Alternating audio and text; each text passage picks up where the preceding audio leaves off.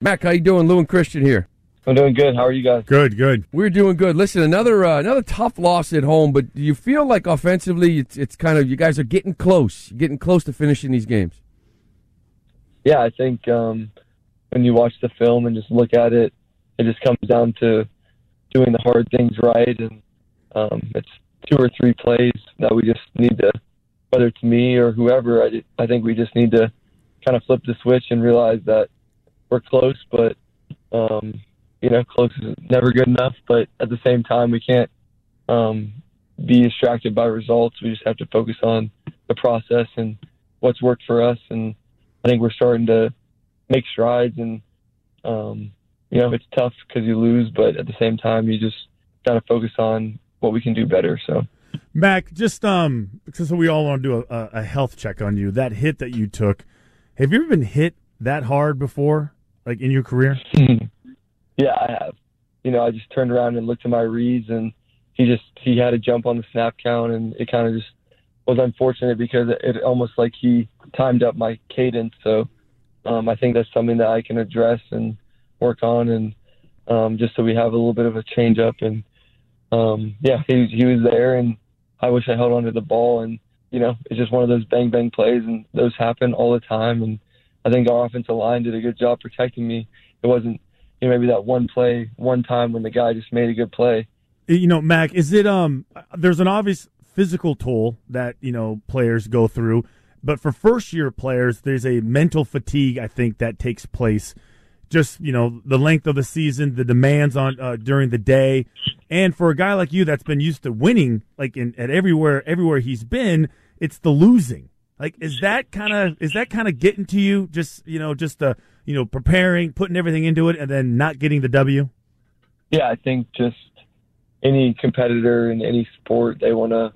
The goal is to win, but a lot of competitors they just love the process of trying to get the win, whether that's throughout the week or in the off season. And the best competitors in the world, like the Michael Jordans, etc., they they just love the process of working out and studying and preparing and um and I don't think they ever really think about the wins until they win and they realize, you know, it's worked and when they lose, they just continue to do what they've done um, to put themselves in a good position to win. So I think it's more about the process and figuring out what works for me, works for our team.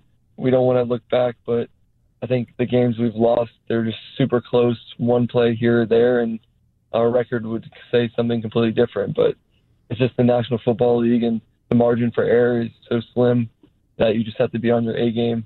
You know, I'm young, and I'm starting to realize that. So the uh, sense of urgency just needs to improve by me, and whatever way I can help the team just improve in that area. And Mac, take me through that uh, Bourne 75 yard touchdown. Did you guys feel like you kind of had Trevon Diggs set up for that double move? Yeah, I think um, we just called that play and we needed a big play and KB ran a good route and I had plenty of time with the offensive line to make a good throw and stuff and uh, he made the play and um, I think you know the other important thing was we finished that drive, the two point, um, and we just had to keep playing and you know sometimes things don't go your way but at least we put ourselves in a position to um, play well and put ourselves um, in the lead and um, yeah I mean that's all you can ask yourself to do is just focus on my reads and um, get the ball to the playmakers and let them do what they do. How about that um, the pick six? It looked like you wanted to get rid of the ball quick, and maybe did you not have a grip on it? It looks like you just wanted to get rid of it quick.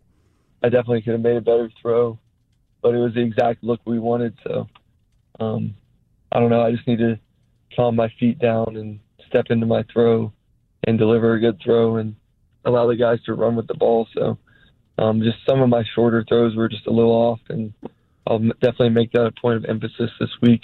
Um, my drops and stuff have been better on the deep stuff, but I need to improve on the short, quick game stuff. So something I can work on and focus on and go back to what I've been taught and trust my training and just step into the throw and make it. So I saw right after that, I think everybody saw kind of Bill go over there and, and talk to you a little bit. What was that message? Um, I think just keep playing and head up. And I mean, you know, it's, it's part of the game. Mm-hmm course, you don't want to throw a pick six, but um, you know you got to bounce back. And of course, I was pissed at first, but I kind of just cleaned my my brain just hit the reset button, and that's what I always do. And I've worked really hard at that, and everyone on our team had my back, so that's important. They're they're excited to get back out there and try and get a game-winning drive and stuff. So yeah, so just back to that last play and let it go. But how important was it for you to, after that play, after Trevon Diggs runs it back for a touchdown, the game completely seems to, you know, the momentum's totally switched, uh, is changed, and uh, Josh calls a pass play to the towards the same guy that just picked it off. Like, yeah. was there any apprehensions of any anxiety with you at all with that, or were you? How were you feeling? Yeah, I felt good. I, um, we had called that, and um, throughout the week we worked it, and um, it just happened to hit the right way. And I actually could have held the safety a little more, but um, it was fine. And KB made a good play, like I said, and we had plenty of time, and it was just a perfect call at the time for what we were looking for. And I try not to, you know, focus on the play that just happened. So if the guy was open and he slipped him, then I'm going to throw him the ball regardless of who's covering him. And Trevon's a great player, and he he made the play on the play before, and then we got him on the next ones. So there was um there was a there was a certain time in the in the game where uh, you I think the, Josh or somebody called timeout and he seemed really frustrated. I think you mouthed something like "I got it." Um, was that because uh, of the of they didn't think you knew what was going on and you wanted to make sure they knew that you understood what needed to happen? What was what was that sequence like? Yeah, I just had the a little alarm go off in my head that you know I didn't like what I was seeing. So Josh just always tells me, you know, it's not a big deal to take a timeout, and um, just went over there and talked it out with him, and then went back out there and played the next play. But I think that's something that you know maybe in college you don't have the authority to do that all the time. Just call a timeout. But if we have them, you know, maybe not in the second half, but in the first half, just take them. Um, especially when we're in the second quarter and if it's not the look you want, then just take the time out and talk it through. And you shouldn't feel bad about it. You know that feeling. I don't know how it applies to y'all, but when you just feel like something's not right, you just want to call the timeout and just gather yourself and figure everything out. So, Mac, take me through that in overtime, that third and three. I believe it was a, back shoulder, maybe to Agholor. Um, do you have you know fourth and three? Are you at the point where you can sit there and say, "No, no, no, let's go for this"? Is there any discussion at all? Like, did you want to go for it? I always leave that and the offense just leaves it up to the coaches. I mean, if they put us out there, we of course we're going to do our best to convert. But I think at that point in the game, obviously, coach has had tons of experience and he's um, been in that situation probably thousands of times, and we could have converted that, and then no one would even be talking about it. And I definitely could have done a better job with that. I mean, there was other guys open, and um, I could have just made a better throw, and a lot of things could happen. But that just goes back to doing the tough things right, and just every play you got to hold yourself accountable. What is the entry into Mac Jones's improvement diary this week? um, yeah, I think just improving my feet um, and my my communication with the offensive line, just making sure we're on the same play, um, same page rather. Um, you know, I think my feet were a little out of whack, and I can definitely improve that, and I will with drills and all that stuff. And every week there's things I do to improve on that. And in terms of communication, just um, talking with the offensive line and making sure that we're on the same page. And I think we did a good job of that, but that's something that needs to improve um, every week. And um, I think we'll do that in practice. And uh, they've done a good job all year protecting me, and we're getting better and better. So I think once we really have that full full game, uh, the results will come, like I said, and we just got to keep working.